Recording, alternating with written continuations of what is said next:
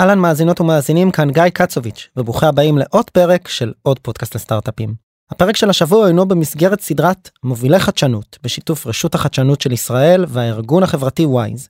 במסגרת הסדרה נציגי רשות החדשנות משוחחים עם מובילי הכלכלה והחדשנות בישראל לשיחות אחד על אחד ברחבי הארץ.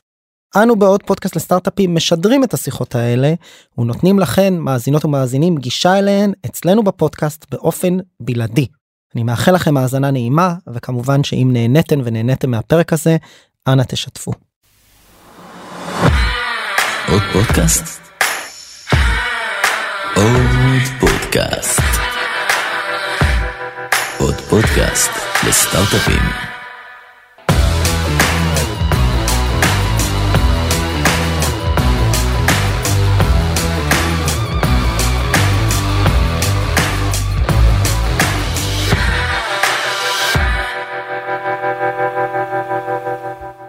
כן, המועצה האזורית. אה, שלום לכולם. האמת, אה, לראות פה את הכמות של האנשים שהגיע, זה גם מרגש, אה, כי לא האמנו שיבואו כל כך הרבה אנשים, והחברים פה מרשות החדשנות אמרו לנו, אם אתם לא ממלאים פה את המקום, אז אה, הביזיון על ראשכם. אז אני שמח אה, באמת שכולם הגיעו, ואני עוד יותר שמח ומודה לשני הג'נטלמנים המכובדים האלה שהואילו להגיע לכאן. לא בכל יום, באמת אה, יש לנו הזדמנות לשמוע אה, ולהתחבר לדברים שנמצאים בחזית הטכנולוגיה.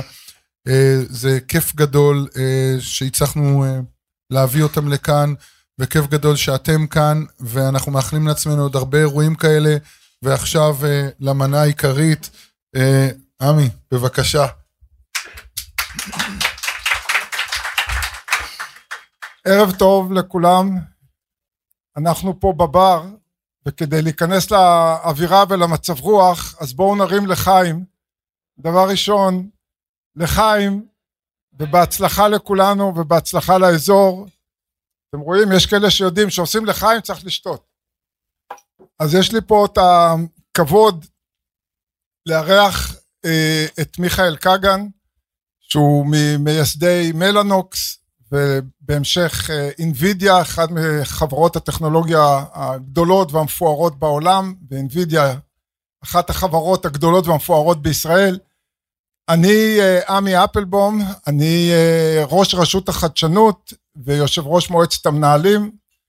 רשות החדשנות זה גוף שלמעשה גוף ממשלתי, אבל הוא separate או legal entity או ישות עצמאית ממומנת על ידי הממשלה שמשקיעה כספים במחקר ופיתוח עבור המגזר הפרטי, עבור קיבוצים, עבור תעשיית חדשנות בכל התחומים. אז זה אנחנו, ולכן יש לי באמת את הכבוד אה, להיפגש כאן במקום שאנחנו היינו רוצים לראות בו הרבה הרבה יותר חדשנות, ותכף נדבר על זה גם, ולארח פה באמת את אחד מה... הייתי קורא לזה מייסדי אבני הפינה של החדשנות בישראל. אז ברשותכם, אני אפנה למיכאל. מיכאל, ערב טוב. אז אולי תספר קצת על עצמך. נתחיל מזה שאני לא יליד הארץ. אני נולדתי ברוסיה, בברית המועצות אז, וגדלתי במשפחה כילד רוסי לכל דבר. לא, לא ידעתי, לא חגים, לא לוח, לא כלום, מהיסטוריה של העם היהודי. על ירושלים, אני חשבתי שזה לא עיר אמיתית, אלא שזה משהו כזה כמו אטלנטיס, כזאת עיר מאגדות, בשיא הרצינות. ונודע לי שבעברית כותבים מימין לשמאל בערך יום לפני שעליתי למטוס לעלי הארץ. ועליתי ארצה, זאת אומרת, למדתי בבית ספר, הכל היה טוב ויפה, הייתי ילד רגיל. יש כאלה שאומרים שקצת יותר שובב מה, מהממוצע, אבל למדתי בבית ספר, סיימתי בית ספר, וב-1974 נפלו השמיים. אחרי סיום בית ספר הלכתי להתקבל לאוניברסיטה בלנינגרד, עכשיו זה סנט פטרסבורג, עברתי מבחני קבלה, Uh, ואמרו לי שעם השם המשפחה כמו שלך אין לך מה לעשות פה. שמיים נפלו. זהו, זאת אומרת, סוף העולם, הכל, ואז uh, אבא החליט שילד צריך ללמוד, ועוזבים, עולים לישראל. עכשיו, למקום הזה, לאזור הזה, uh, הוא מאוד קשור לעלייה שלי ארצה, משום שבאותם הימים העלייה לישראל הייתה מתאפשרת מרוסיה מבחינה חוקית במסגרת איחוד משפחות. זה אומר שכל מי שבשביל להגיש בקשה בכלל לצאת אה, מגבולות ברית המועצות, היית צריך לקבל מכתב רשמי מישראל, אה, מקרוב משפחה. ואם במקרה רוני קרובי נמצאת כאן, לא. אוקיי, אז אנחנו קיבלנו מכתב, הזמנה, מבן אדם בשם קרובי רוני, מבית שאן, אני חשבתי שמי כן בדיוק, מי גרה בקיבוץ גשר, ואז חשבתי שזה לא בן אדם אמיתי, בערך כמו ירושלים.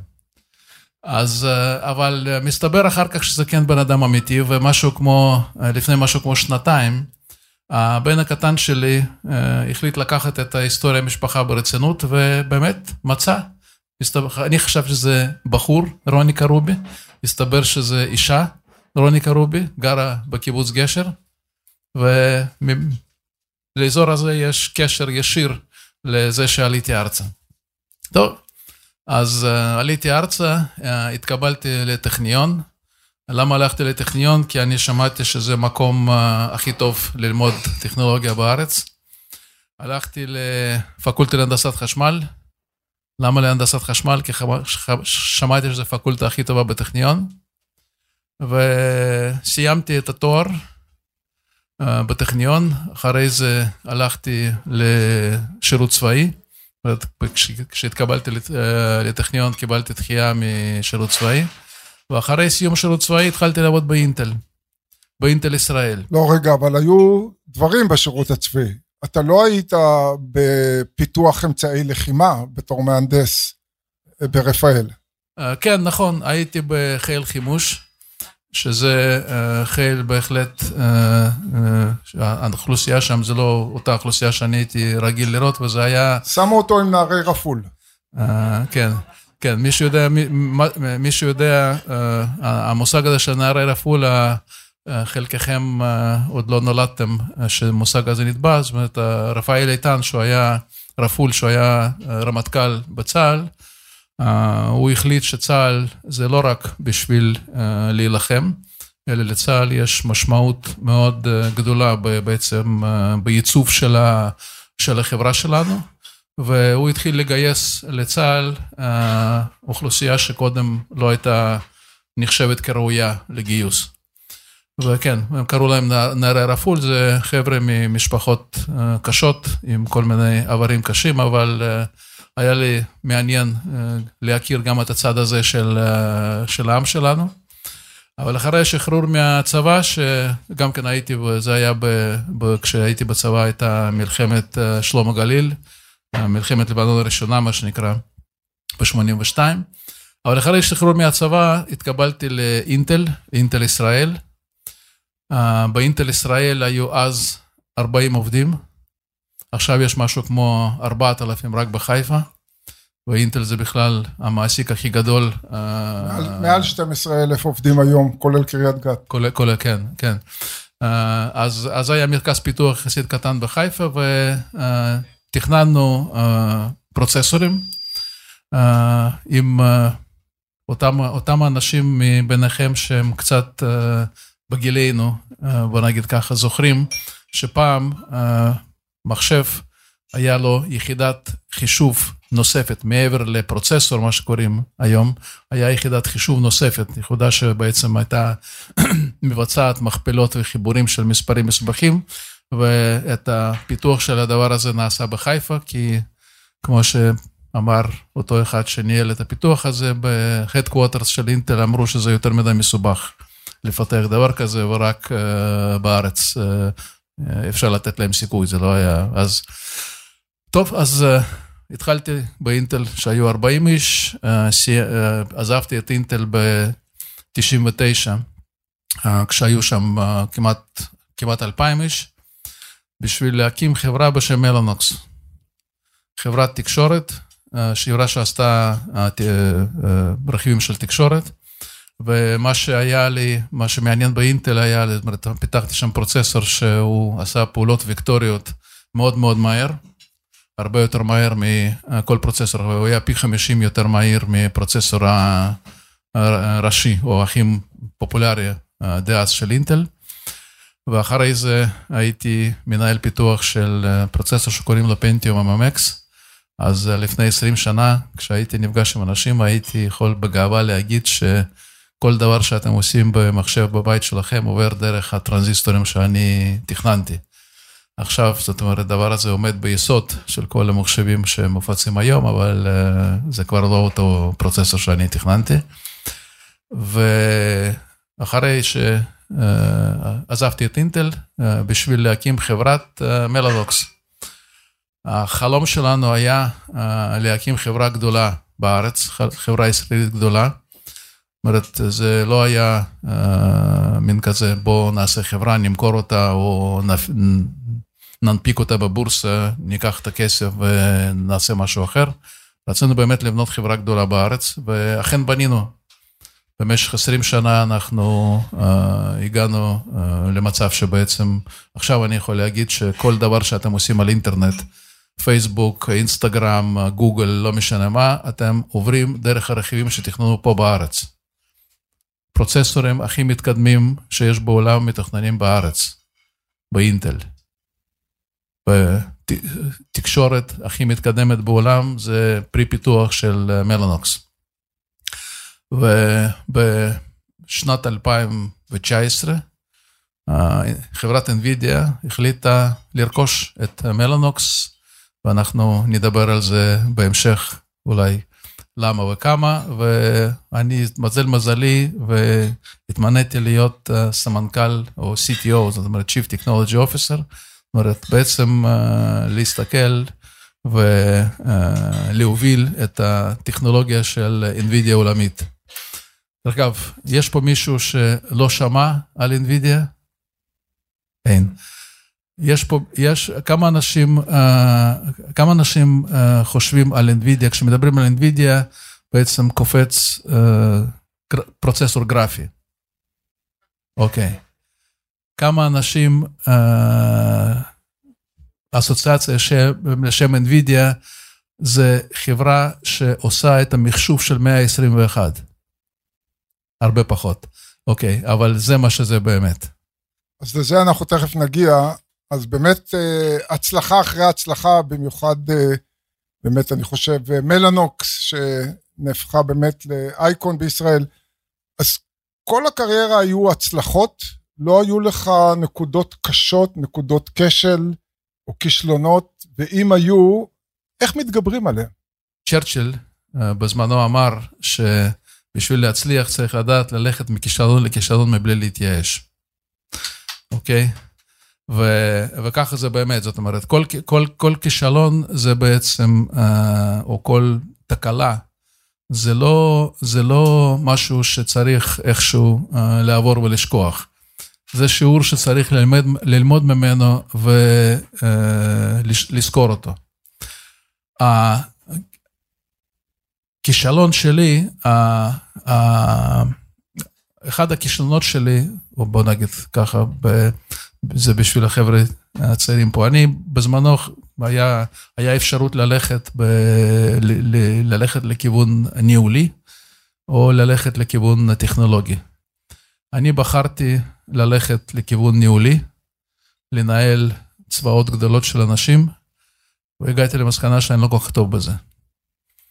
באו חבר'ה אחרים לעזור, uh, להמשיך ולנהל ול, את הפרויקטים הגדולים, והלכתי לכיוון הטכנולוגי, הגעתי למסקנה שזה מה, ש, uh, מה שמתאים לי, והלכתי לזה, ובגדול, הגעתי למסקנה שבשביל uh, להצליח, uh, יש דברים שתמיד צריך לחשוב על דברים שצריך לשפר, אבל זה לא צריך להיות המיקוד.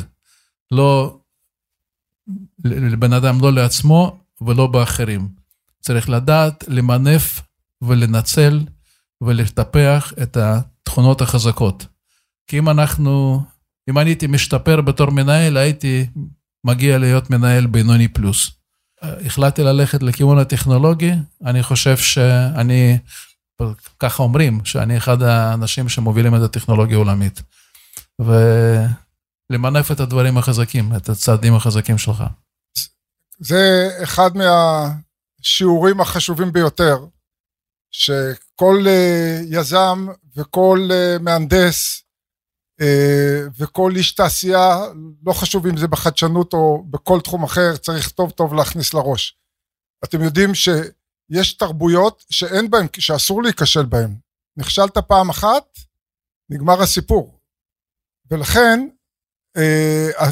התרבויות האלה מתקשות מאוד ביזמות. דבר שפה בישראל אני חושב שאנחנו כולנו יודעים ומכירים שמי שנכשל אנחנו שואלים אותו תסביר למה נכשלת, מה התיקון שאתה הולך ועושה והנה ההזדמנות הבאה. וגם אנחנו ברשות החדשנות מי שנכשל אנחנו לא פוסלים אותו אנחנו רק רוצים להבין למה ונותנים את ההזדמנות הבאה. אה, הייתי רוצה רגע להגיע לבינה המלאכותית. אז בוא רק תגיד לנו אה, מה זה בכלל, כי AI, כולם מדברים על AI, בינה מלאכותית, Machine Learning, אז uh, יש לכם, יש לנו פה היום איתנו באמת מישהו שיכול uh, להסביר, להגיד לנו מה הדברים האלה, אז מה זה, ואחר כך בהמשך, איפה זה פוגש אותנו ואיפה זה יפגוש אותנו עוד בעתיד בחיי היומיום. אוקיי, okay, אז uh, בוא כבר נפגוש אותה.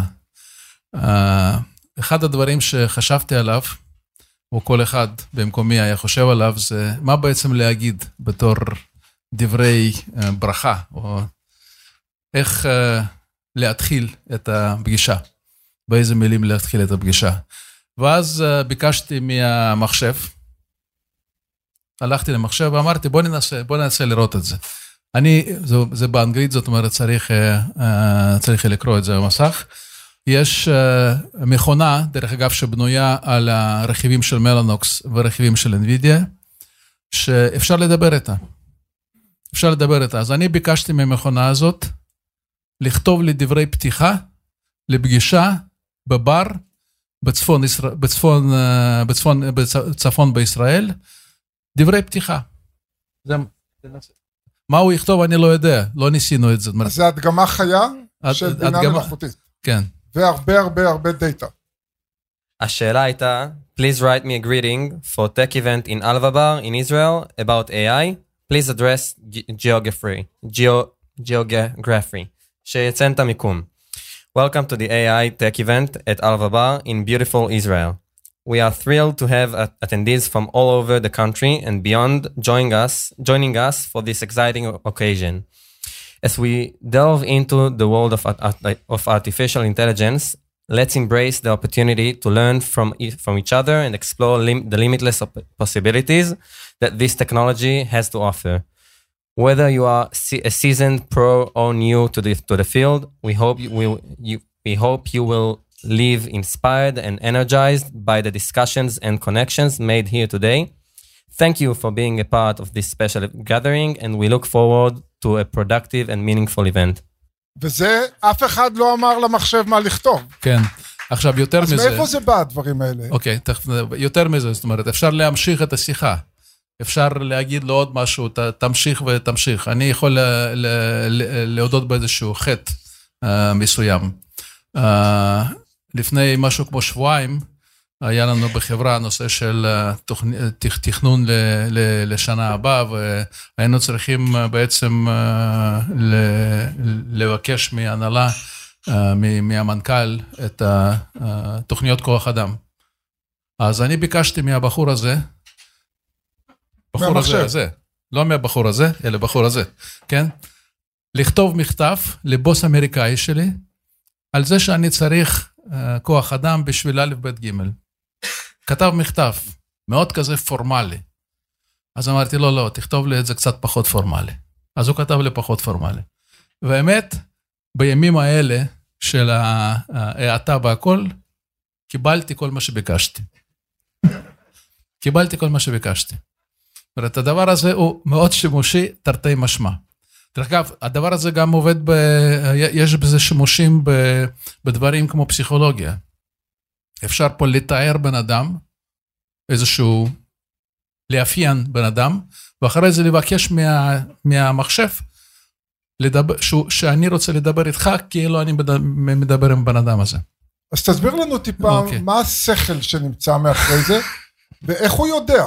או, אז uh, uh, תחשבו על המודל של, uh, כמו, כל, כל הנושא של בכלל, artificial intelligence ובינה מלאכותית ולימוד מכונה וכל זה, זה בא בהשראה של, של לימודי המוח האנושי. זאת אומרת, איך המוח האנושי עובד. דרך אגב, המחשב, ה- ה- ה- לימוד מכונה הראשון הראשון שנעשה, זה נעשה על המשחק דמקה, אוקיי?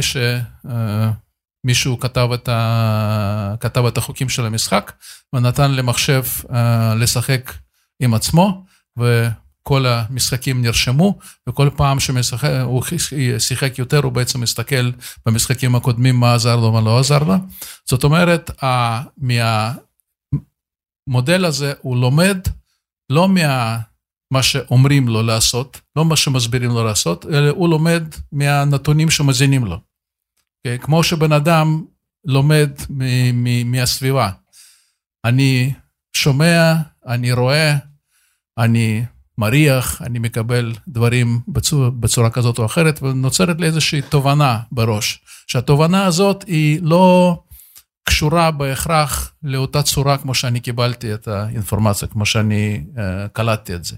ואחרי זה אני יכול לבטא את הטענה הזאת, את, ה, את התובנה הזאת. בדרך אחרת, אני יכול לשמוע משהו בשפה אחת ולהגיד את, זה, להגיד את מה שאני הבנתי בשפה אחרת. אפשר, גם כן, יש דבר נוסף שאולי נראה ואולי נדגים אותו גם כן, אני יכול לבקש מ, מ, מהמחשב לצייר ציור. אני אגיד לו מה לצייר, והוא יצייר. אפשר לנסות את זה עכשיו. למשל, אפשר uh, לצייר ציור של uh, uh, שתי פרות שיושבות על הבר עם בירה. אבל מאיפה הוא מביא את הנתונים? או. מאיפה הוא מביא את הנתונים ואיך הוא יכול לאגור בקופסה הקטנה הזאת כל כך הרבה נתונים? אוקיי, okay. אז uh, uh, יש פה אנשים עכשיו שמצלמים, נכון? אז זה אחד המקורות של הנתונים שלו, אוקיי? Okay? איך זה מגיע? אוקיי. דרך האינטרנט. דרך האינטרנט, המחשב, אתם, לא, לא, זה בסדר, זה בסדר, תצלמי, לא, אומרת, כן, או, בבקשה, שתי פרות עם בירו על הבר. טוב, הכנת את זה מראש. לא, לא, לא, לא, לא. אוקיי, אם לא, אתה יכול עוד לשנות? תעשה שני, שתי כבשים יושבות על הבר ושותות בירו? בבקשה, כבשים. הנה. עכשיו, הבחור הנחמד הזה, שיושב פה, כשדיברתי איתו לפני זה, הוא סיפר לי סיפור. שהוא פתח חברה, ולחברה צריך לוגו. אז אפשר לבקש מצ'אט GPT, מהזה שמדבר, תז, תתאר לי את הלוגו שאני רוצה, ואחרי זה לבקש מזה לצייר. והוא עשה את זה, ויש לו לוגו לחברה. ובטוח שאין תקדים לזה, כן. אין כזה לוגו. כן, עכשיו, איך הדבר הזה נוצר? קודם כל נוצר, הדבר הזה לא יושב בקופסה הקטנה הזאת. קופסה הקטנה הזאת זה רק uh, אמצעי לתקשר לאותה מכונה שעובדת בזה. מכונה שעובדת בזה אה, זה מחשב. אוקיי, פעם חשבו שמחשב זה משהו, איזושהי קופסה שיושבת מתחת לשולחן. במאה ה-21 המחשב זה משהו שלוקח בניין ומחשב שספציפית שרץ, הדבר הזה זה בניין שאפשר להכניס לשם שני מטוסי בואינג. כן, זה בניין ענק עם הרבה, הרבה מאוד uh, כוח חישוב, הרבה מאוד פרוצסורים uh, של NVIDIA לרוב, מחוברים עם הרשת של מלנוקס, ואת המחשב הזה הזינו בשביל שילמד, הזינו אותו עם כל data שיש באינטרנט. כל הוויקיפדיה, כל התמונות שגוגל uh, עד לא מזמן נתן לנו מין כזה חופשי, כמה, תעשו, תעשו backup של תמונות כמה שאתם רוצים. הם ישתמשו בזה, הם משתמשים בזה, בכל data הזאת משתמשים בשביל ללמד, לעשות מה שנקרא training של המכונות האלה, ואנחנו יכולים לגשת למכונות, למכונות האלה ולקבל שירות כזה או אחר. ואם אתם הולכים לכל מקום שהוא, כל הדבר של, ה, של הפרסומת שקופצת, הצעות לספר, הצעות לסרטים, הצעות לקניות, זה הכל מבוסס על בינה, מלאכותית. אז בעולם הפרסום הבנו, ובעולם שאתה מבקש ממנו לכתוב לך, אה, GPT, הבנו, איזה עוד תחומים הבינה המלאכותית תיכנס אלינו לחיים ותעשה את החיים שלנו טובים יותר? האמת, האמת, אה, אה, אין דבר שלא. ודרך אגב, אם מישהו... ברפואה זה ייכנס? אה, זה כבר נכנס. יש היום, אה, עושים ניתוחים, אה, רופא בארצות הברית עושה ניתוח על פציינט בסין. אוקיי, יש דרך להזין למחשב את הנתונים של, של הבן אדם, והוא יכול להגיד אם יש לו איזושהי מחלה, סרטן כזו או אחרת. דרך אגב, ל-NVIDIA יש פעם בשנה, אפילו פעמיים בשנה, בעצם יש כנס שקוראים לו GTC, GPU Technology Conference. אני, uh, הכנס הקרוב יהיה בסוף מרץ, הכנס הקודם היה בנובמבר, ולפני זה היה במרץ או אפריל לשנה שעברה. אתם יכולים, uh, מוזמנים לצפות בכנס הקרוב, זה uh, חינם, וגם ביוטיוב יש לא מעט הרצאות ומצגות של כנסים הקודמים. תסתכלו, מגוון הטכנולוגיות ש... קשורות ל-AI, או ש-AI נכנס לא, מגוון תחומי החיים. מדברים על המכונית אוטונומית, זה הכל AI. מדברים על ה... מה עם טרקטור? טרקטור אוטונומי שיחרוש, שאחר כך אה, ירסס? בלי, בלי הקיבוצניק יכול להמשיך לישון? הקיבוצניק צריך, הקיבוצניק צריך להפעיל את הטרקטור הזה, אוקיי? הוא צריך לנהוג בטרקטור? לא. בסופו של דבר, כמות הנתונים שמחשב יכול לאבד ולייצר איזשהם תובנות, אף בן אדם לא יכול לאבד. וכמות ה...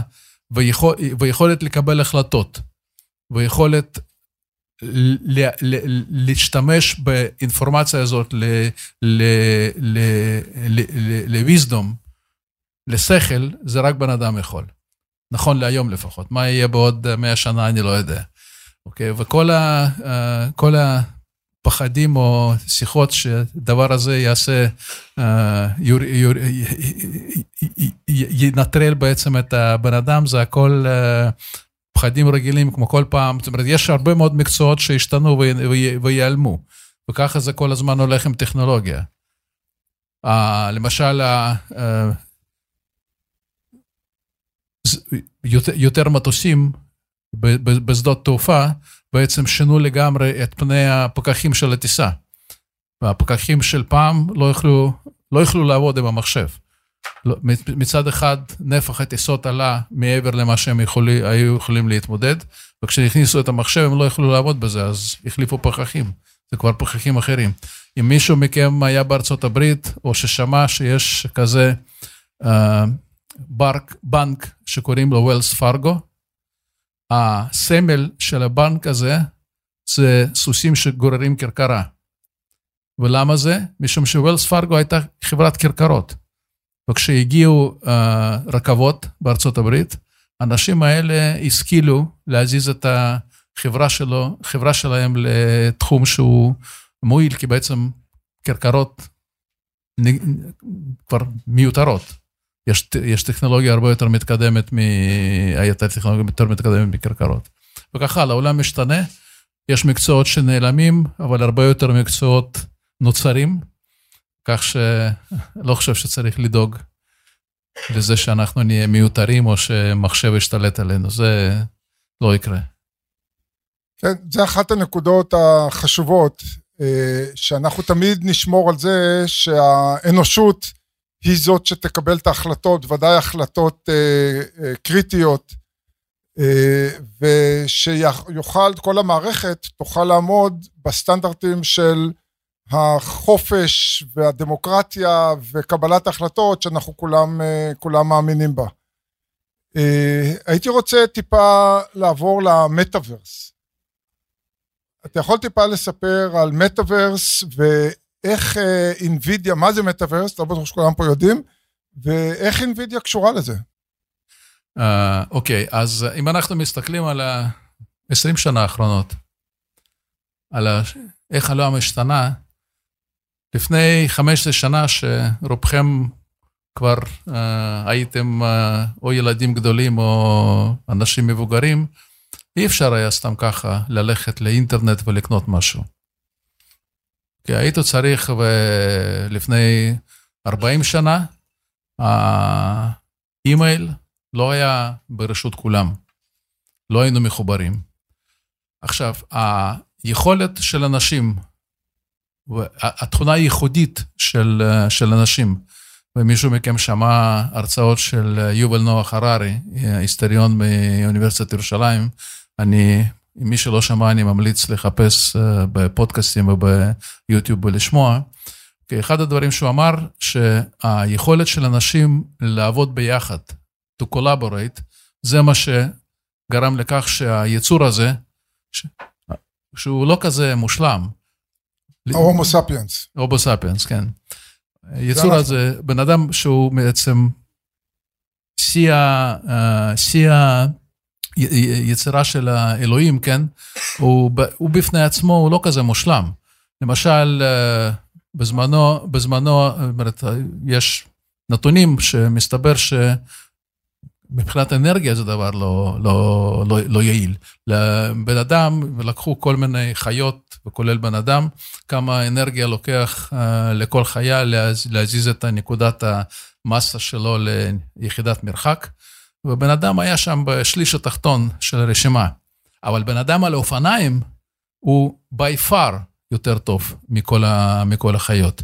בן אדם, אנחנו מייצרים לעצמנו כלים, ואנחנו, בזה שאנחנו עובדים ביחד, אנחנו יכולים לעשות שדברים, כל הזמן דברים חדשים. עכשיו, אינטרנט זה אחד הדרכים לתקשר. אינטרנט פתח תקשורת, בעצם הוא עשה, הוא עשה מה, מהעולם כפר קטן. עכשיו, במיוחד בימי הקורונה, אה, אז בדיוק בתחילת הקורונה נסגרה, אה, אה, נסגרה הרכישה של מלנוקס. קיבלתי מינוי להיות CTO של NVIDIA. NVIDIA חברה שיש לה נציגות בכל העולם וגם לקוחות בכל העולם. ואם קודם הייתי, ככה נהוג היה בעולם, כן? בשביל לדבר עם אנשים, בשביל להיפגש אנשים צריך לנסוע. בקורונה אי אפשר לנסוע. אז בקורונה הייתי קם מוקדם בבוקר, ונפגש עם סינים, בצהריים ישראלים, בערב אמריקאים. ביום אחד הייתי בשלוש קונטיננטים.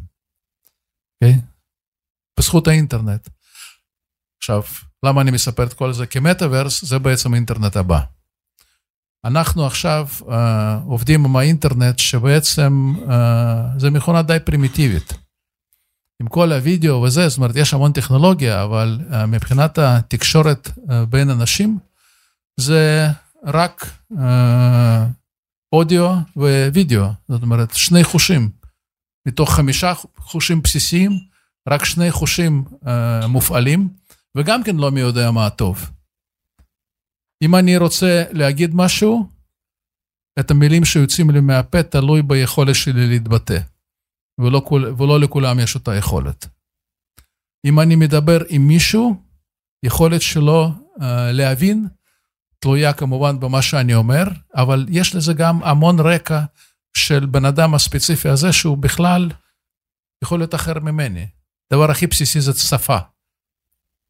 היה פעם, היה צריך לדעת הרבה שפות. היום יש טכנולוגיה שאני מדבר בטלפון בעברית, ושומעים בצד שני באנגלית. אוקיי? פשוט. עכשיו, זה אודיו. כשאנחנו מדברים על הוידאו, אז, אז כל הטכנולוגיה של התקשורת היא בעצם מנסה להעביר את התמונה שלי כמה שיותר דומה למה שאני באמת. אוקיי, אז עכשיו רואים את העיניים, רואים קצת body language, אבל זה לא אומר שאת ה-body language שלי uh, מעביר את אותם המסרים שאני רוצה להעביר לצד שני. בטח שמעתם או נתקלתם ב, uh, במקרים שאיזושהי איזושהי gesture, אה, כשיש לו משמעות שונה לחלוטין בתרבויות אחרות. אז המטאוורס זה, זה יכולת שלנו לתקשר ובעצם לבנות עולמות הווירטואליים, ששם אנחנו נוכל לתקשר בצורה הרבה יותר יעילה ולעבוד ביחד בצורה הרבה יותר יעילה. במובן הזה שהתקשורת תהיה יותר, יותר נכונה, ותשתמש לא רק בשני, זאת אומרת, אינטרנט לא יהיה דו-מימדי, זה יהיה אינטרנט תלת-מימדי, זאת אומרת, זה אינטרנט ב... זה לא, זה לא אינטרנט ווב 2.0, זה ווב 3.0. כן, אינטרנט תלת-מימדי, זה מה שיש מטאברס. עכשיו, מה הקשר לאינווידיה לדבר הזה? בשביל לבנות או לייצר את העולם הווירטואלי, והעולם הווירטואלי הזה הוא הולך להיות עולם שיש שם את החוקי פיזיקה משלו. זה יכול, יכולים להיות חוקי פיזיקה כמו שבעולם הזה, ואפשר גם לבנות עולם עם חוקי פיזיקה אחרים. ובשביל לבנות את העולם הזה, ולתחזק אותו ולסמלט אותו, צריך כוח חישוב אדיר. צריך כוח חישוב אדיר. מי, מי מכם שמע על המור, חוק מור? שמעתם. עכשיו, מה אומר חוק מור? חוק מור אומר שכל uh, מיני דברים uh, מוכפלים כל uh, שנה וחצי או שנתיים. אני לא רוצה להיכנס לכל מיני ויכוחים אם הוא מת או לא מת, הוא מת, חוק מור באותם, במתכונת הנוכחית, אבל מה שאני רוצה להגיד זה שאפילו אם uh, הוא היה ממשיך להתקיים כמו שהוא, הוא פשוט לא מחזיק, לא מספק את הסחורה. היום דיברנו על. ראיתם את הדוגמה הזאת של ה-chat GPT ו... וציור תמונות, מודלים שנוצרים בשביל לעשות דברים האלה, הם מוכפלים כל חודשיים שלושה. זאת אומרת, צריך להכפיל כוח החישוב כל חודשיים שלושה פי שתיים. לא כל שנתיים, לא כל שנה וחצי, אלא כל חודשיים. ובשביל זה צריך לבנות מחשבים אחרים, שונים ביסוד ממה שבנו עד עכשיו, וזה מה שאנחנו עושים ב-NVIDIA. וזה בעצם הפלטפורמה לבנות את המטאוורס, ופלטפורמה של collaboration, ופלטפורמה של אה, כל המודלים המורכבים האלה ומסובכים של בינה מלאכותית. יפה. אז uh, כולנו עכשיו יודעים מה לצפות במטאוורס. מי. מי שהבין שירים יד. אה, איך מגיעים לכל זה? מה, אני סטודנט שנה ראשונה במכללת כנרת, אני רוצה להגיע להיות בין מתכנני המטאוורס.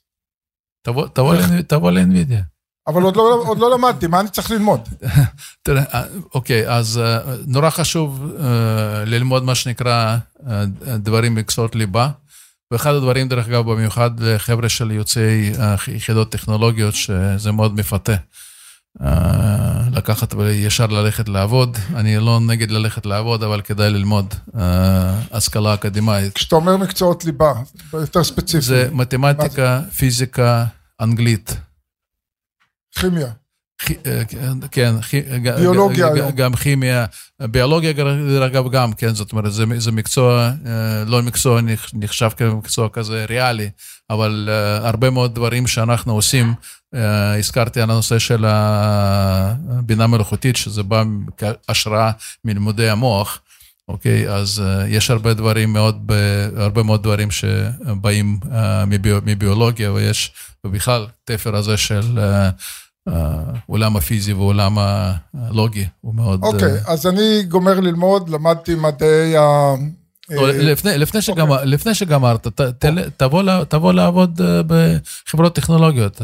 NVIDIA אצלנו, אצלנו גם במלאנוקס, ועד כמה שאני יודע, בכל חברות טכנולוגיה בארץ מגייסים סטודנטים, כולל סטודנטים שנה ראשונה. בזמנו צחקנו שאנחנו נצטרך להתחיל לגייס סטודנטים מגן ילדים, כי פשוט צריך חבר'ה.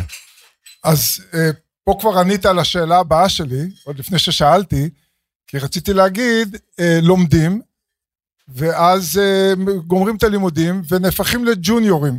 מה זה ג'וניורים? גמרת את הלימודים, אתה לא יודע, אף, אף מעסיק לא רוצה להעסיק אותך כי אין לך ניסיון. ואז אתה שוב מתחיל להתגלגל, גמרת מדעי, ראיתי סטודנטים גמרו מדעי המחשב בהצטיינות, הלכו לרעיונות, לא קיבלו אותם, אף אחד לא רצה אותם. אז כבר נתת את התשובה, אל תחכו לשנה רביעית ללכת לעבוד. כבר בשנה ראשונה, תלמדו. בטכניון לא אוהבים שאתם לומדים ועובדים אה, תוך כדי לימודים, אבל זה חשובה עבודת סטודנטים, כדי שלא תגיעו למצב של ג'וניורים, שתגמרו את הלימודים, תוכלו אה, ישר להשתלב בעבודה. איפה נמצאת מלאנוקס גיאוגרפית, ואנשים שלומדים פה במכללה, בכנרת, איפה הם יכולים לבוא לעבוד במלאנוקס? אה, טוב, עכשיו זה אינווידיה, לא מלאנוקס, אבל אה, יש לנו, אה, קודם קודם כל, אפשר לעבוד מהבית. במיוחד עכשיו, אחרי קורונה, כולם הבינו שאפשר לעבוד... מה- סטודנט, מה- סטודנט ב- יכול לעבוד מהבית? אה, כן, כן, סטודנט יכול לעבוד מהבית. יכול לעבוד מהבית. יש, ברגע, ברגע שמתחילים או, או צעירים יותר, אז התקשורת עם, עם האנשים, תקשורת כזאת היא uh, מיידית, לא יזומה. חשוב, אז uh, יש לנו משרדים בתל חי, יש לנו משרדים ביוקנעם, יש לנו משרדים ברעננה, בתל אביב, בקריית גת, בבאר שבע, בירושלים, פחות או יותר בכל העולם, בכל, בכל הארץ. אם תלחצו חזק, איפה ראש המועצה? אולי יפתחו גם משרדים פה ב, ב, בעמק, בעמק הירדן. מי יודע? אתה בעד? יאללה, תתחילו לעבוד, נראה לי שהם מחפשים אנשים. Uh, כן, בהחלט מחפשים אנשים. עכשיו, uh, אתם בטח שומעים עכשיו על כל מיני uh, סיפורים של, uh, של הייטק ומשבר וטה-טה-טה. Uh, זה נכון שיש משבר, זה נכון שעכשיו uh, זה לא מה שהיה לפני שנה, אבל uh, כל, ה, כל החיים האלה הם uh, בגלים. אז עכשיו אנחנו בשפל, אנחנו נתחיל לעלות עוד מעט. באינווידיה אנחנו עדיין גדלים ומגייסים אנשים. לא בקצב כמו שהיה לפני שנה, אבל uh, אנחנו גדלים ויש לנו הרבה מאוד דברים שאנחנו רוצים לעשות בשביל שחיים של כולנו יהיו יותר טובים. אז יכול להיות שנכון שהגיוסים עכשיו בשפל, עוד פעם, אני לא בטוח שלסטודנטים, אבל בוא נאמר למקצועות, אה, להיכנס בפול טיים לבוגרים זה בשפל, אבל האם להערכתך גם התקדמות הטכנולוגיה היא בהאטה היום? או שהצרכים ממשיכים לגדול, קודם קצת דיברת על זה, אז אני רוצה שתדבר על זה יותר, הצרכים ממשיכים לגדול, ואם אנחנו אה, נמצאים בשלב שתהיה פחות דרישה לטכנולוגיה, או יותר דרישה לטכנולוגיה. Uh, לטכנולוגיה תמיד יש יותר דרישה. זו תכונה של אנשים. אנחנו, אם מסתכלים על היסטוריה אנושית, ודרך אגב, כל, כל הדברים האלה כל הזמן uh, מאיצים. אוקיי, היה צורך uh, לתקשר, uh, המציאו ספר. ספר זה היה אמצעי תקשורת הראשון. Uh, כמה מאות שנה אחרי שהמציאו ספר, uh, המציאו את הטלפון. טלגרף, סליחה. וכמה עשרות שנים אחרי טלגרף כבר המציאו טלפון. ומשהו כמו 15 שנה או 20 שנה אחרי שהמציאו טלפון כבר היה וידאו. ועכשיו, תוך, תסתכלו על 20 שנה אחורה, איך הדברים עכשיו, מה קורה? מה קורה? אנחנו, יש דברים, יש, ממציאים דבר חדש, מתחילים להשתמש, להשתמש בו, ותיאבון עולה. אני זוכר את הימים האלה באינטל, שהיינו מייצרים פרוצסור, היה איזשהו Windows כזה. מחשב כזה שהוא מקרקע ככה, לא מריץ, לא סוחב. אז יאללה, המצאנו פרוצסור חדש, הוצאנו פרוצסור חדש, מתחילים Windows, טס כמו טיל, תוך שנה, על הפנים. עוד פעם על הברכיים. למה? כי כתבו שירותים חדשים, אפליקציות חדשות. וכך הלאה וכך הלאה. כל הנושא שהראיתי לכם קודם על הבינה מלאכותית זה צרכן צרכן טכנולוגיה, ולא רק טכנולוגיה של, של להכפיל או לחלק או לחבר מספרים. טכנולוגיה של אומנים, טכנולוגיה של ייצוב, טכנולוגיה בכל מקום. Security, אבטחות, smart city, מכונות, מכונות אוטונומיות, הכל. אוקיי, okay. האם אתה רואה מגבלה ב... ביכולות כוח חישוב, כי אתה אומר כל הזמן הצרכים אה, גדלים וכמויות הדאטה שאנחנו רוצים וכמויות העיבוד גדלות, אם כן, איזה טכנולוגיה לדעתך אה, עשויה לפרוץ ולהתגבר על הנושא הזה, ואני מתכוון לכיוון כן, המחשוב הקוונטי. כן, זה חשב, חשב, חשבת על זה. אוקיי, אז, אז אם, אם, אם, אם מסתכלים, מסתכלים על כל על הפיתוחים, הפיתוחים של טכנולוגיה, זאת אומרת, יש איזשהו משהו חדש, אחרי זה יש איזושהי uh, התפתחות אבולוציונית של, ה, uh, של הדבר הזה, למשל פרוצסור. עשו פרוצסור יותר מהיר ויותר מהיר ויותר מהיר, ואחרי זה הייתה אה, פריצה בעצם של אה, לעשות אה, תוכנית או לבנות אפליקציות שהן לא רצות על פרוצסור אחד, הן רצות בכמה מחשבים בו זמנית. התפתחו הלאה, התפתחו הלאה, והגיע סיפור של בינה מלאכותית, שזה גם כן קפיצת מדרגה לא נורמלית. תחשבו על זה שכשאתם כותבים תוכנית רגילה ב-C, מישהו, יש מישהו שלא כתב אף פעם שום תוכנית במחשב? אין, כמעט ואין, כן, אז... יש, בפורטרן. אני אז- כתבתי בפורטרן. או, אז מה שקורה שלא משנה באיזה שפה אתה כותב את התוכנית הזאת, זה בעצם כמו להסביר למישהו מה לעשות, והמישהו הזה הוא פשוט כזה צייתן ודייקן שהוא יעשה בדיוק מה שאמרת לו. בספר הראשון שאני אה, קיבלתי, זה דרך אגב, הפורטרן היה, היה כתוב שם בזה שכל דבר שמחשב יכול לעשות, יכול לעשות פקיד טוב אם יש לו מספיק זמן. אוקיי? אז זה פשוט מסבירים ועושים.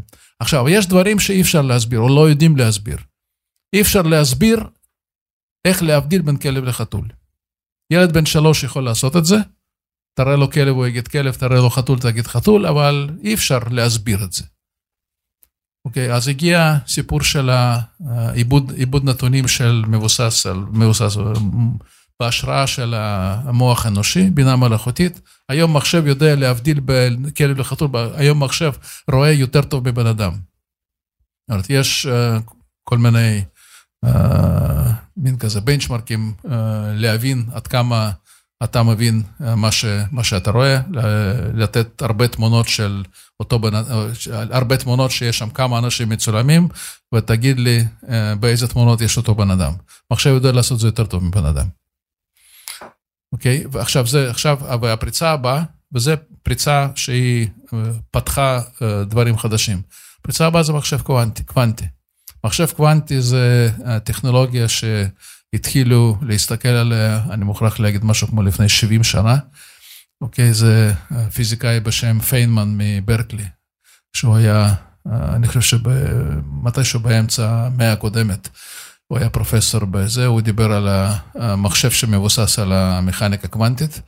כרגע זה עוד לא uh, הגיע למצב שאפשר, uh, שאפשר להשתמש בו במובן הזה שיש לו יכולת חישוב, יכולת לפתור בעיות שאי אפשר לפתור אותן בעזרת מחשבים הרגילים. אבל uh, אני מניח שתוך בין חמש לעשר שנים יהיה לנו פריצת דרך חדשה, זאת אומרת, זה בעצם זה כמו לפתוח מימד נוסף ביקום של, uh, במרחב של uh, מחשוב הקוונטי, ונוכל uh, לפתור בעיות שאי אפשר לפתור אותן כיום. טוב, זה אני, זה, זה אני אשאיר לזה. דרך אגב, דרך אגב יוקר, המח, יוקר המחיה אני לא כזה מתמצא בכלכלה, אבל למשל, נושא של תאונות דרכים אפשר לפתור היום. אה, יוקר המחיה, אתה יכול ב-GPT, כמו שהוא עשה קודם, אה, תתן לי נאום פתיחה, תשאל את המערכת איך פותרים, אה, איך פותרים את היוקר המחיה בישראל, תאמין לי שתקבל תשובה טובה. נסה לאמת אותה ולאמץ אותה על ידי הממשלים השונים של ישראל, אז את זה עוד לא המציאו. נושא של התאונות דרכים, אני דיברתי עם ה... עם ה... ניסיתי להגיע, ל... דיברתי גם עם הנציגים של הממשלה, אפשר. אמרתי להם שאנחנו יכולים לפתוח תוכנית לאומית של אפס תאונות דרכים. לא להקטין את זה בעשרה אחוז ולהתפעל בזה שבמקום בן אדם אחד ביום נהרג בממוצע יהיה אפס תשע. לא, אפס. אפשר לעשות את זה. אפשר לעשות את זה. איך לעשות את זה עד הסוף אני לא יודע בדיוק, אבל עם כמות הסנסורים וכמות הטכנולוגיה שיש עכשיו בכל מכונית, הדבר הזה הוא פתיר. אז באמת, אחד האתגרים זה איך לוקחים, ונתת פה, מיכאל, דוגמה טובה, את נושא התאונות דרכים, איך לוקחים את זה למצב שאפשר לשים מכונית כזאת עם הרבה סנסורים, ואולי להוציא את הנהג מהמשוואה שהיא טיסה אוטונומית, איך מעלים אותה על הכביש. אחד הדברים שאנחנו ראינו ברשות החדשנות, זה באמת, שיש המון המון סטארט-אפים, Start-Up Nation, נכון? כך קוראים לנו. יש ספר טוב, מי שלא קרא את הספר Start-Up Nation, מציע לכם לקרוא אותו, ספר מצוין. אבל סטארט-אפ הוא לא עושה impact כלכלי על המדינה, כי הוא לא חברה גדולה. אז השלב הבא שלנו היה באמת להצמיח פה הרבה חברות גדולות, ולתת להם את האקו סיסטם שהם באמת יוכלו לצמוח ולגדול, להיות חברות ענק, כמו שאינווידיה, ונכון שמלאנוק, אה, כמו אה, מלאנוק, שנכון שאינווידיה קנו אותם, אבל הם חברה עדיין ישראלית, מיכאל פה, הצוות הטכנולוגי פה, הידע ה-IP הוא פה, מיסים הם משלמים פה. עכשיו, השלב הבא, אוקיי, אז יש לנו כבר חברות גדולות, ובאמת אנחנו רואים כבר בכלכלה הישראלית היום, שפחות חברות נמכרות, עושות uh, uh, M&A, Major and Acquisition, ויותר גדלות ומנפיקות את עצמם ונשארות פה. עדיין זה נותן אימפקט יותר גדול לכלכלה, אבל עדיין לא מביא תועלת, הייתי קורא לזה, לאזרח הפשוט. למה? בגלל שאתה לא יכול לעלות רכב עם אה, הרבה סנסורים, ושלא בדיוק הנהג נוהג בו, יכול לשבת ליד, בלי שיש לך רגולציה, בלי שאתה תוכל לעשות testing. ובאמת אנחנו נכנסנו היום ברשות החדשנות, מה שאנחנו קוראים למיזמים מתואמים, שבהם אנחנו עובדים עם משרד התחבורה, עם תעשיות הטכנולוגיות, ההייטקים למיניהם, ואנחנו מגדירים פרויקט של, נאמר, יש, יצא קול קורא וכבר יש לנו זוכים בו, של אוטובוס אוטונומי שייסע ברחובות העיר. אז זה לא שמחר אתה תראה, אתה לא יכול כי אתה צריך רגולציה. משרד התחבורה נרתם, כתב את הרגולציה, יש רגולציה. היום אגד, דן, מטרופולין אה, ועוד כמה חברות, הן מתחילות להריץ ממש בפברואר, מתחילות להריץ אוטובוס, זה יהיה יותר מיניוון, אוטונומי, בשטחי ניסוי. עכשיו, מבטיח לך שאם יבוא לייצר לך ליד הבית אוטו בלי נהג, אתה לא תעלה עליו. אז צריך גם לחנך את הציבור. צריך להרגיל, צריך לבנות את רמת הביטחון. ונכון אומר מיכאל, אני יכול לתת לך תוכנית, אפס תאונות דרכים. לא בטוח שאתה תרצה באמת לחיות לפי הרגול... אז צריך לעשות את האיזונים. ואנחנו היום אה, ברשות החדשנות, אנחנו רוצים לעשות אדפטציה של התוכניות והחדשנות הישראלית שההייטק הישראלי מציג, לרווחת תושבי ישראל. למשל, יש לנו פרויקט רחפנים גדול. היום אנחנו יכולים ברשות החדשנות, עבדנו עם משרד התחבורה, עם הרשות התעופה האזרחית, עם חברות התעופה הבינלאומיות, על אותו תא שטח, פה בעמק זה לא בעיה, בתל אביב. חמש חברות שונות, שלושים רחפנים שונים, כולם טסים אוטונומית. כולם טסים דרך מרכז בקרה, זה לא בינה מלאכותית, לא צריך, אבל בבוא היום כשזה יהיה משהו גדול יותר, לתאם, כמו שמיכאל אמר קודם, כל התעופה האזרחית היום, בלי בינה מלאכותית, לא תוכל בכלל לנוע. אז אלה הדברים שאנחנו אה, ברשות החדשנות תומכים. ועוד מילה אחרונה, אינווידיה קיבלה כספים מהמדען הראשי? Uh, לא. מלאנוקס קיבלנו. כשמלאנוקס קיבלנו את הכספים מהמדען הראשי. בהתחלת הדרך, אה, עזר לנו מאוד, כמו כל כסף אחר שנכנס לסטארט-אפ. אה, אני חושב שאינווידיה בתור אינווידיה לא... לא... אבל עדיין שותפים במאגדים ושותפים ב... זה אחד הדברים שאני רוצה להגיד אה, גם פה, והייתי פה בביקור במכללת כנרת וב-KIC.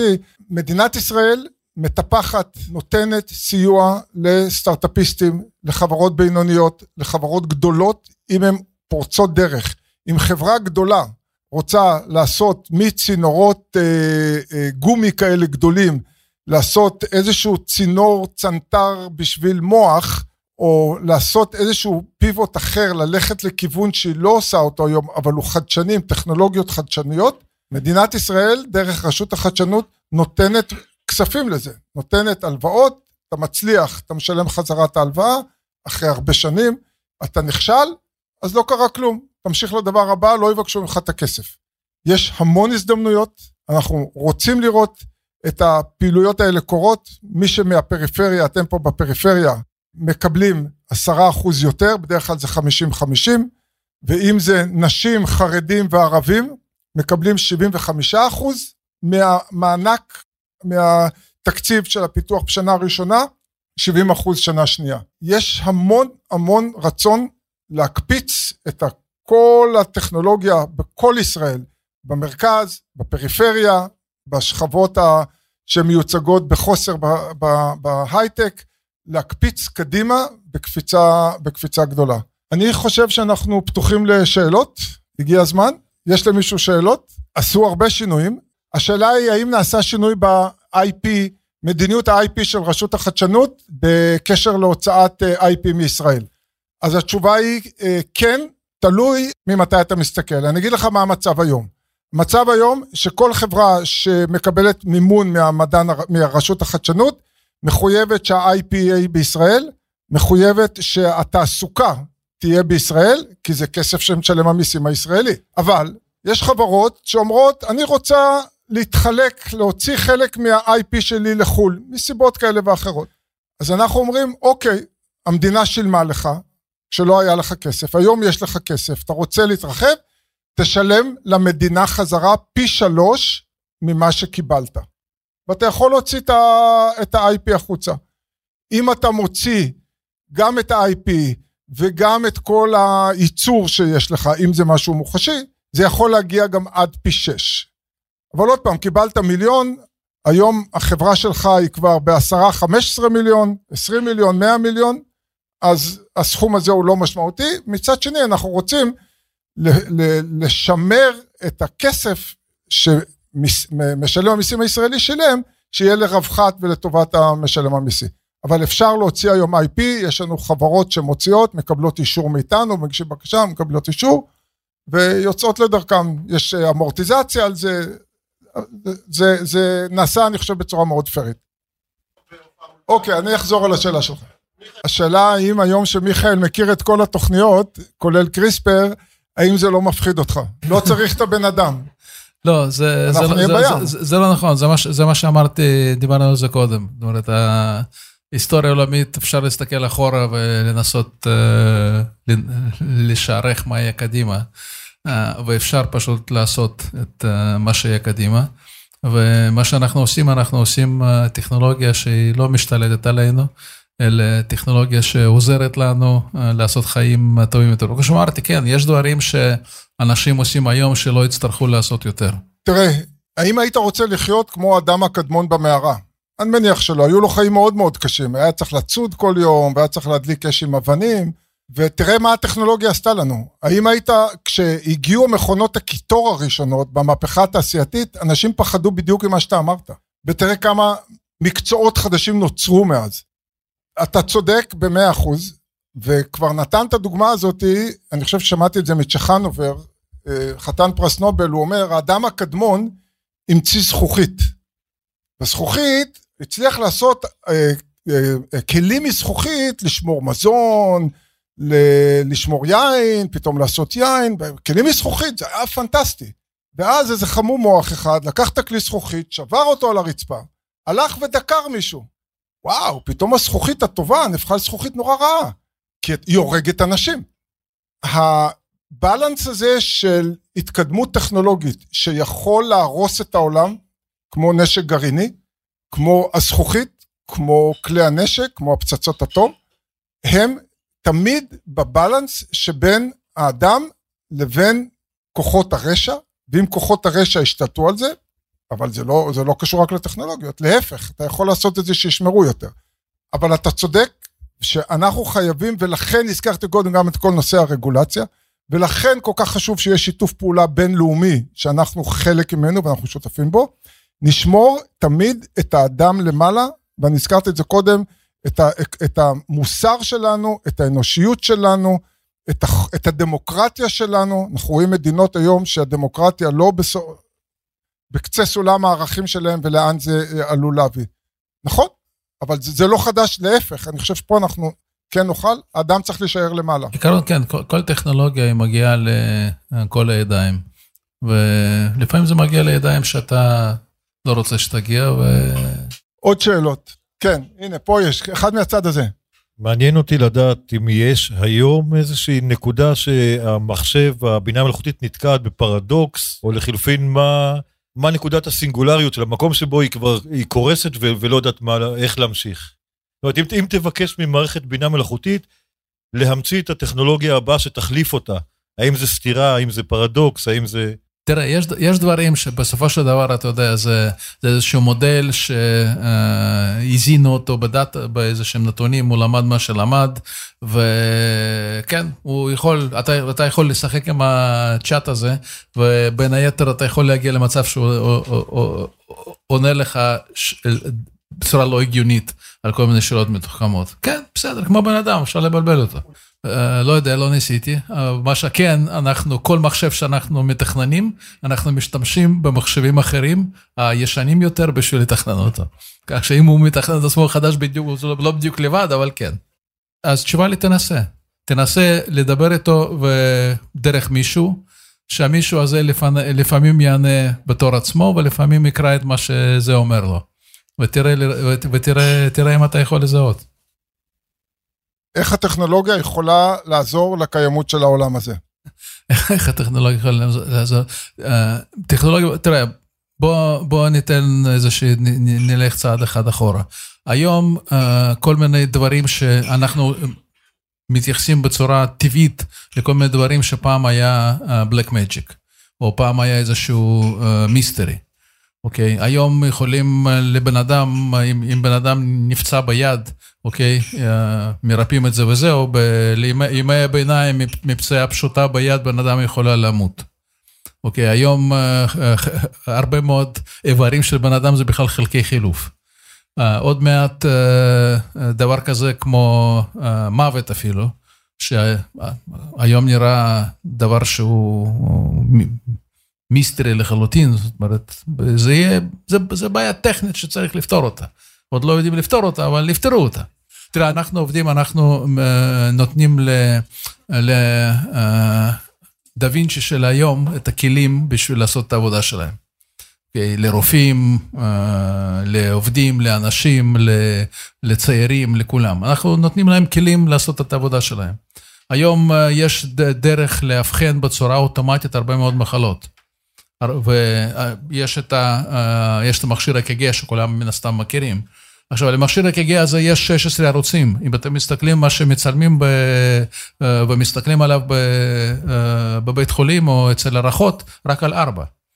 ולא יודעים לעשות קורלציה. זה, באחד החברות שאני מכיר ניסו, לקחו את כל הערוצים של ה-EKG והפעילו איזושהי אלגוריתם אוטומטי, אה, בינה מלאכותית, ואז היו יכולים לזהות בעיות שרופא לא ידע. הם לא האמינו שמכונה יכולה להגיד, לעשות, לעשות דיאג, דיאגנוזה יותר טובה מרופא.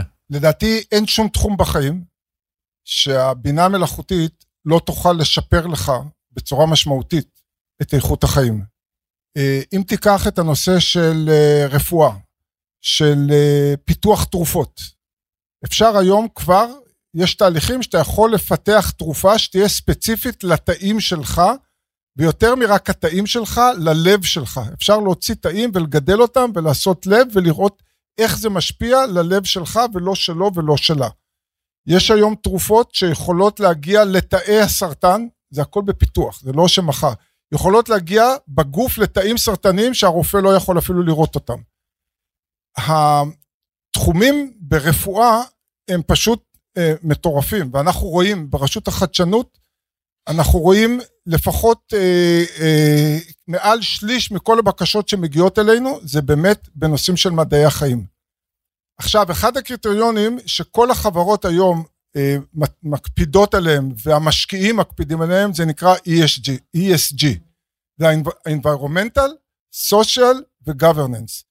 זאת אומרת, אתה צריך לפתח מוצר שלא יפגע בסביבה, שלא יפגע בחברה, ולהפך יעזור לחברה, ואתה יכול היום למדו, לעשות את זה גם מדיד. וחברות שימשיכו לזהם את העולם, ימשיכו אה, לא להתחשב בקיימות של העולם, יהיה להם קשה מאוד לגייס כסף. הנקודה הבאה זה, אוקיי, אז אתה מדבר איתי על דברים גבוהים, רפואה וזה. כבר היום בחקלאות, ישנה יכולת היום, כמו שקודם דיברנו, על לעשות את העיבודים וטרקטורים ו, ו, וכל העיבודים, לעשות את זה בצורה אוטונומית. יש, יכולים, להפך, בשדה יותר קל לנסוע מאשר ב... לקטוף את התפוחים, יש חברה ישראלית שיכולה לקטוף את התפוחים, נכנסת אוטונומית לשטח, אה, ו- ו- וקוטפת את התפוחים, ואתה יכול מהחלל לראות את השטחים ואת הצמחים שיש עליהם איזושהי מועקה, ואו לשים דשן או לשים עוד מים, ויש היום יכולת בחקלאות מדויקת כמעט להכפיל את היבולים מתוך שטח נתון. עוד פעם, ואפשר לעשות את כל זה עם הרבה מאוד בינה מלאכותית בתוך האייפון של, ה, של, ה, של, של החקלאי. הדברים האלה רצים קדימה, וזה רק היה שתי דוגמאות שלא דיברתי על אה, ניקוי מים, על תעשייה מחזורית, יש היום מפתחים חיידקים שיכולים לפרק את הפלסטיק. האם זה כבר בייצור תעשייתי? עוד לא, אבל זה פיתוח וזה מתקדם מאוד קדימה. אז הנושא הזה, אני חושב שחשוב שדעת הקהל תדרוש אותו מכל התעשייה, דעת הקהל תדרוש אותו מהממשלות ששולטות, והתעשייה תבוא ותראה, הנה, יש רגולציה, אני כבר לא יכולה להמשיך לזהם, אני כבר לא... והדברים האלה אכן משתנים וימשיכו להשתנות. שאל, שאלת מה, מה, מה NVIDIA עושה, זאת אומרת, בטח כולם uh, שמעתם בשיחות על ה-Global Warming, שכל מיני קרחונים נמסים ו, וכל מיני דברים שאנחנו עושים, או ש, שגורמים לזה, או שכדאי שנעשה שלא גורמים לזה. אז אנחנו ב-NVIDIA בונים מחשב, שאנחנו קוראים לו Earth 2, כדור הארץ 2, שהוא, שיהיה מסוגל לעשות סימולציה של כדור הארץ, של האקלים של כל כדור הארץ. ונוכל לסמלט מה יקרה אם אנחנו נשתמש בנגיד 50% פחות uh, פלסטיק. מה יקרה בעוד 50 שנה? איך זה ישפיע על האקלים? בונים מחשב שהוא גם כן יהיה איזשהו כזה שבבניין שלו ייכנסו איזה שני בואינגים או משהו כזה. אבל uh, זה מה שאנחנו עושים. היום, היום עושים תחזית מזג האוויר על סמך uh, סימולציות של אקלים מקומי, ויודעים לעשות תחזית הרבה יותר מדויקת משסבתא פעם הייתה אומרת לי, אתה רואה ציפור עף למעלה, וזה יהיה, שמש, ואם עף למטה יהיה גשם. זה לא תמיד היה נכון, אבל ב-50% מהמקרים היא צדקה. אוקיי, אז היום תחזית הוא הרבה יותר טוב מזה, ואיך זה נעשה? זה נעשה על מחשבים. ואנחנו עכשיו בונים מחשב שנוכל אה, לסמלט את האקלים של כדור הארץ 50 שנה קדימה. מפחיד. אמרנו כמה AI היא אה, מדהימה וטובה, אבל 100% יש לה איזושהי חולשה, משהו שמקשה עליה לפעול. אנשים שרוצים לפגוע ב-AI שהוא משתמש, אה, שמשתמשים בו בחברות, בין אם זה רכבים, תעופה, כדי לגרום לדברים רעים לקרות. איך ה-AI יודע להתמודד עם זה, או החברות שמשתמשות ב-AI. הדבר הזה של ה-good guys, bad guys, זה כל הזמן אה, מין כזה ריצה. כן, כן, יש עכשיו טכנולוגיות חדשות, הן מגיעות אה, לאנשים רעים לידיים והם משתמשים בהם אה, לרעה, אה, וחלקם אפשר לצפות, חלקם אי אפשר לצפות, זאת אומרת לא מצליחים לצפות, ומפתחים טכנולוגיות ש, שמתמודדים, לא, לא יודע, אני, אני פעם ראיתי איזושהי מין קריקטורה כזאת בעיתון, שבא אחד שודד בנק שהוא מכוון אקדח ליושב בבנק ואומר כסף, אז זה אומר לו, תשמע, אונליין זה הרבה יותר יעיל לשדוד בנקים, כן? אז אה, קורים דברים האלה, אנחנו עכשיו ב data centers שלנו, אה, של NVIDIA, ואנחנו מציעים את זה גם ללקוחות שלנו, אנחנו בעצם עושים פתרונות של הפריצות, לזהות את הפריצה בצורה בעזרת, בעזרת בינה מלאכותית על ידי ניטור של התעבורה ב data center.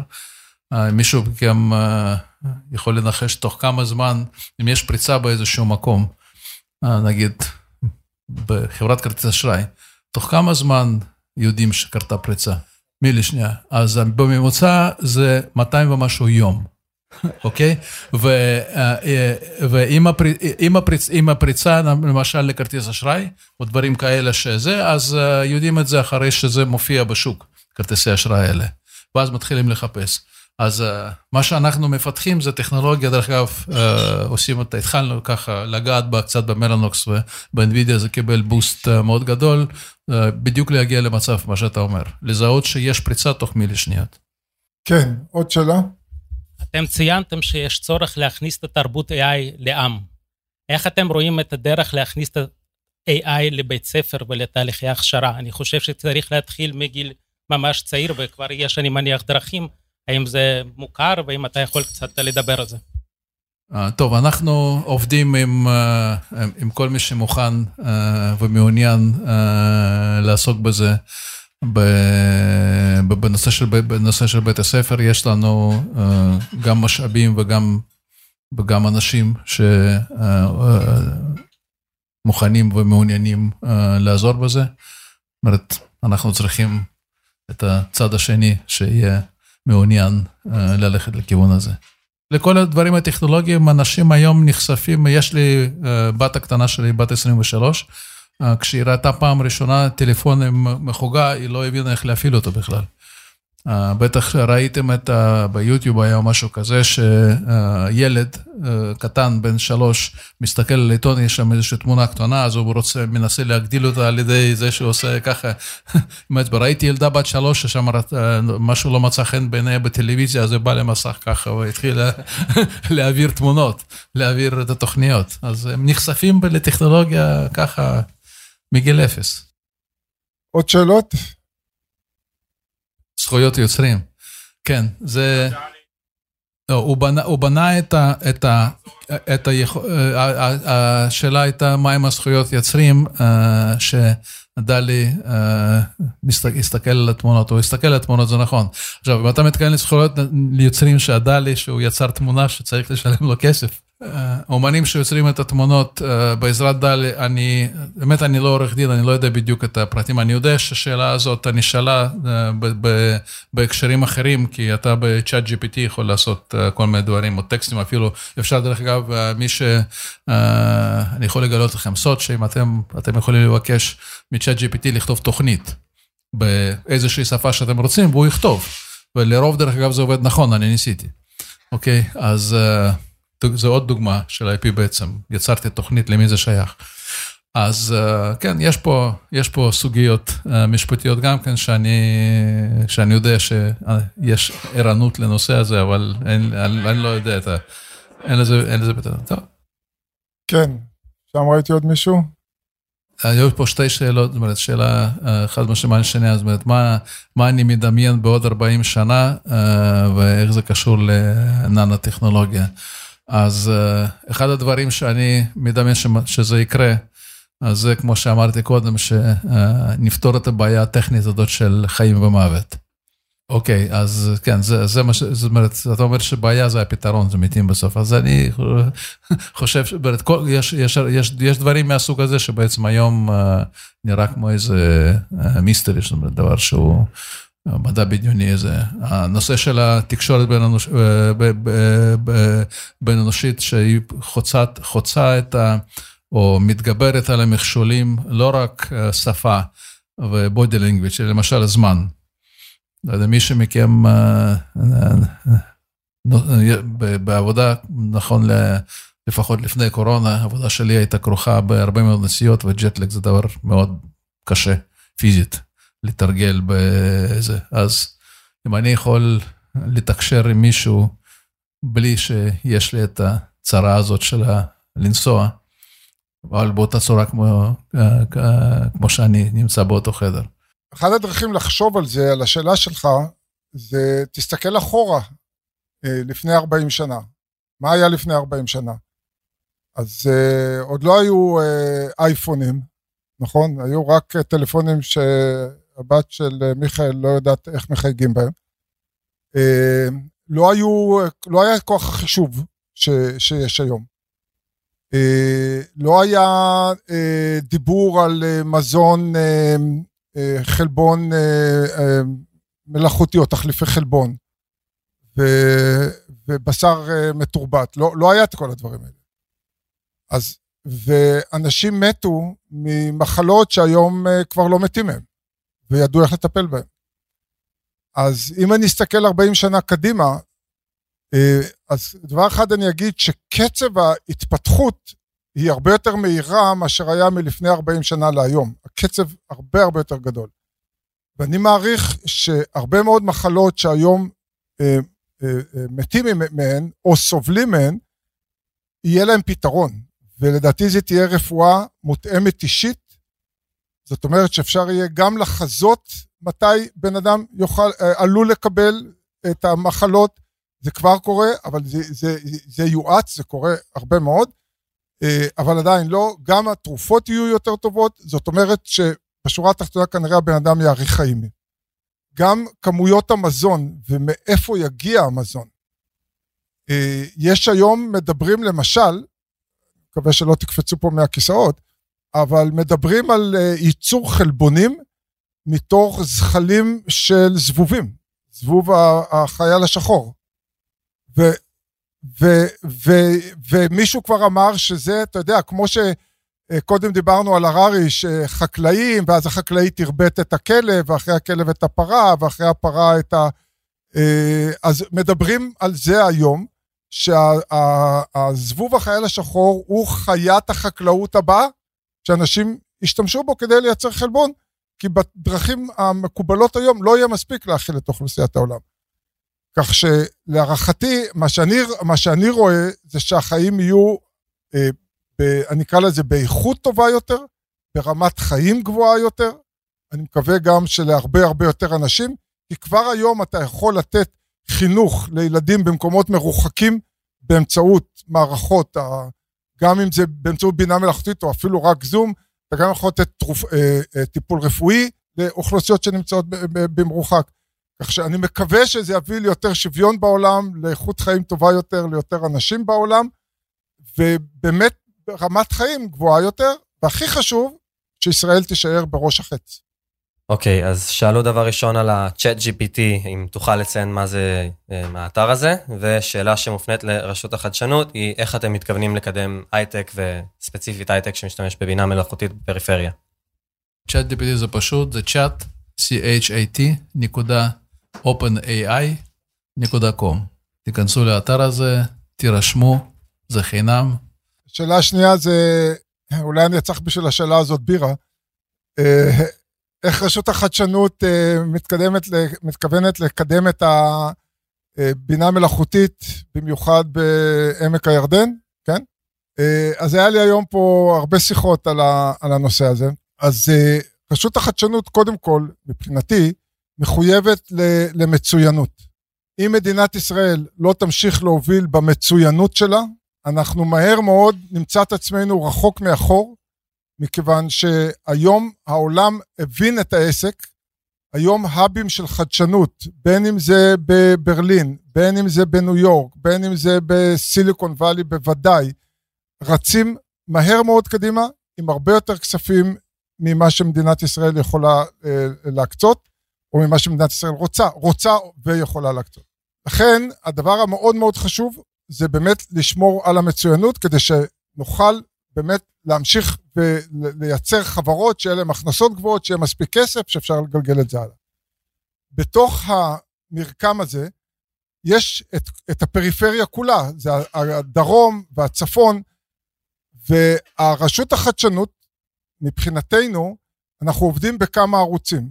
גם בנושאים של הכשרה, ונתנו פה כספים, ואנשים פה אפילו במכללת אה, אה, כנרת אה, קיבלו כספים להכשרות שלא היה קודם. אנחנו גם נותנים אה, תקציבים מועדפים ליזמות, ויש לנו תהליכים היום של פיתוח יזמות, כי בסוף אתה רוצה, ואינקובציה, שאנחנו אה, אה, עובדים. אה, כספים גדולים ממש יצאו לאחרונה לאינקובציה בחברה הערבית, החברה הערבית לא מרוכזת ברוטשילד בתל אביב, היא רובה מכריע בפריפריה. ויזמות שם, מכיוון שאנחנו רואים היום 25% מהסטודנטים בטכניון, באוניברסיטת תל אביב זה ערבים, אבל רק 3% בהייטק. ואנחנו רוצים, איפה הם נעלמים כולם? ולמה אנחנו לא רואים יותר יזמים? אז אנחנו רוצים, משקיעים דברים ליז, ל, ל, ל, לאינקובציה ואחר כך ליזמות בתוך ה, ב, ב, ב, בפריפריה.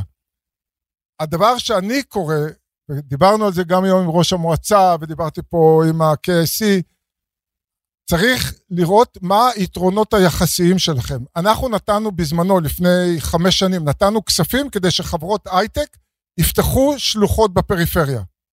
נתנו המון כסף, כמעט ולא קרה כלום. שלוחות לא, אנשים העדיפו להישאר. אז צריך, אנשים לא ניצלו אותו, אז לא קרה כלום. אני שואל, איפה האנשים? למה האנשים מפה, שהם אה, אה, אה, כבר יש להם מקצועות אה, אה, מובילים, למה הם לא משכו את הכספים? אבל בואו נשים את זה בצד. אה, אני, אה, אני חושב שהמנהיגות המקומית והתושבים וה, אה, במקום הם אלה שצריכים למשוך את הכספים. יש כספים, אבל צריך לדעת למשוך אותם. אם תחכו שהמדינה תיתן את הכספים, לא בטוח שאיך שהמדינה תחליט לחלק יהיה לרוחכם ולטובתכם. כי יש הרבה, הרבה, הרבה אינטרסים של גופים שונים. אבל אם באים, ויש היום גם מענקי עידוד של ראשי החדשנ... רשות החדשנות, וגם מענקי עידוד של רשות uh, השקעות, רשות ההשקעות, ויש לכם פה מפעלים. מפעל היום פה, בעמק הירדן, שיחליט, אני, כמו שאמרתי קודם, הולך להיכנס לאיזשהו מוצר דומה למה שאני עושה, באותו תחום, אבל מוצר חדשני, יכול לבוא לרשות החדשנות לקבל כסף. ואם זה לא יצמח מקדימה, אם תחכו שהמדינה תשפוך כסף מלמעלה, יכולה לשפוך, אבל הרבה לא יצא מזה. יש עידוד, יש עידוד לתעשייה. הם לא רוצים, למה להם? למה להם לבוא? קשה להם למצוא כוח אדם. הגיעו לקריית שמונה, כי הם רחוקים, נכון, הגיעו גם לבאר שבע, נכון. גם, הגיעו, ולמה הם הגיעו ליוקנעם? אני מציע שתבדקי מי היה ראש העיר, מי היה ראש העיר ביוקנעם. היום כבר זה סיבה אחרת, היום כי הם על קצה כביש 6, כבר לא בקצה. וה, והתנועה, והתנועה, יש הרבה אנשים שבאים מהמרכז ל... תשאלי, אה, אז, אז למה הם לא באים לפה? יש פה איכות חיים טובה. אז תשאלי כמה תרבות יש פה, וכמה חינוך טוב יש פה, וכמה ברים כמו זה יש פה. בתל אביב את הולכת כל צד שני, יש לך בית קפה מסעדה, ופה כמה צריכה לנסוע כדי להגיע. בסוף יש ecosystem. אני טוען שצריך לפתח ecosystem שהצעירים שגומרים לימודים במכללה ירצו להישאר פה, שאלה שהם כבר מנהלים קצת יותר בכירים ויש להם משפחות, ירצו לחנך את הילדים שלהם פה, ירצ... יהיה להם מקום ללכת להצגות, לסרטים, למסעדות, לתיאטרון, גם פה, וככה בונים בסוף ecosystem. והדבר האחרון, בכל העולם, אתרי החדשנות, האבים של חדשנות, מתרכזים בערים גדולות. כבר אמרתי את זה קודם, זה הסיליקון וואלי, זה ניו יורק, זה בוסטון, זה רוטשילד, וזה לא במקרה. אז לא צריך להתחרות איתם, צריך לראות את הערך הייחודי שיש למקום הזה, ואיך מתמרצים אותו ואיך בונים עליו. אז קודם כל, לא יודע מה זה פטריות קסם. רשות, האם רשות החדשנות אה, פועלת לקידום דברים שהם היום לא חוקיים, ו... אבל יש להם פוטנציאל גדול. אה, פטריות פסיכדליות. אז התשובה היא, מה שלא חוקי אנחנו לא עושים. אנחנו, אה, מה שאנחנו עושים זה, במקרה כזה אנחנו בודקים מה הסיכוי להעביר את הנושא רגולציה. ואנחנו עובדים עם הרגולטורים. אנחנו עובדים היום הרבה מאוד עם משרד הבריאות בפרויקטים משותפים. ואם אנחנו נקבל תשובה, תראו, זה לא חוקי, כמו שקנאביס בהרבה מקומות לא חוקי, ובכל זאת המדינה פיתחה את, את, את, את, את כל נושא הקנאביס, ואנחנו, יש לנו חממת קנאביס, אבל החוק צריך להישמר, הרגולטור צריך יהיה להגדיר מאוד ברור איפה מותר ואיפה אסור, ובואו נלך לפטריות הפסיכודליות האלה. אם משרד הבריאות יגיד לנו, אנחנו נוכל לתת לזה רגולציה שאותם חולים במקומות מסוימים, תחת הגיידנס הזה, יוכלו להשתמש בדברים האלה, התשובה היא כן. אנחנו נממן את זה. יש הרבה דברים, עוד מילה אחת, אה, הנה, אז הנה, אתה רואה, אנחנו כבר תומכים, גם הרכב האוטונומי שאנחנו תומכים בו, הוא לא רגולטורי על הכביש עדיין. בסדר, תבוא אלינו, תשכנע אותנו למה כלכלית מחר. או מחרתיים, או בעוד חמש שנים, או בעוד עשר שנים, למה זה יהיה טוב ויהיה כלכלי למדינת ישראל, ואנחנו נדבר איתך על הרגולציה ונממן את זה. אה, אני רק רוצה להוסיף אה, תשובה דווקא על השאלה שנשאלה פה מקודם, ואני חושב בעוד שני פרטים שיעזרו לכל, לכל הקהל שפה. אני, אני מרשה, כן, אני עובד ביחד עם מיכאל באנווידיה. שאלת מקודם לגבי ההנגשה, דיברנו פה באמת, מיכאל ועמי דיברו הרבה על טכנולוגיה ועל אינטליגנציה מלאכותית וכולי וכולי. כמה דברים שגם אם אנחנו במילא פה, NVIDIA, נשמח אה, שתדעו.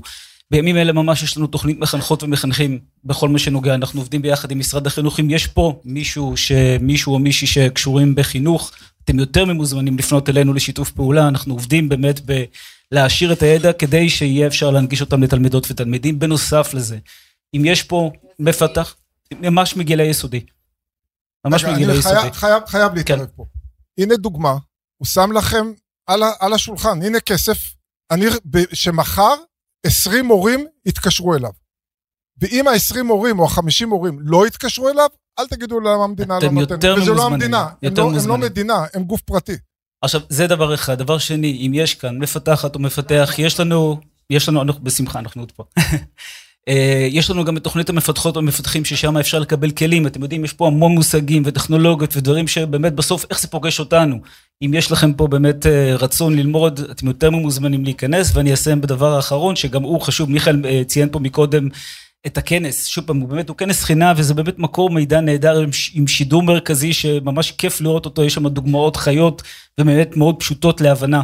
שאפשר לראות איך האינטליגנציה המלאכותית פוגשת אותנו בכל תחומי החיים. באמת דיברו פה על בריאות ותחבורה ורובוטיקה וכולי וכולי וכולי. ודבר אחרון, אם יש פה באמת יזמית או יזם שרוצים באמת אה, גם כן לקבל כלים ותמיכה, בין אם היא שיווקית, לפעמים גם תקציבית, יש גם לנו את תוכנית הסטארט-אפים, שאתם מוזמנים גם לבדוק אותה ולראות מה אפשר לקבל דרכה. תודה. יופי, תודה רבה. אני רוצה להגיד תודה רבה לכולכם.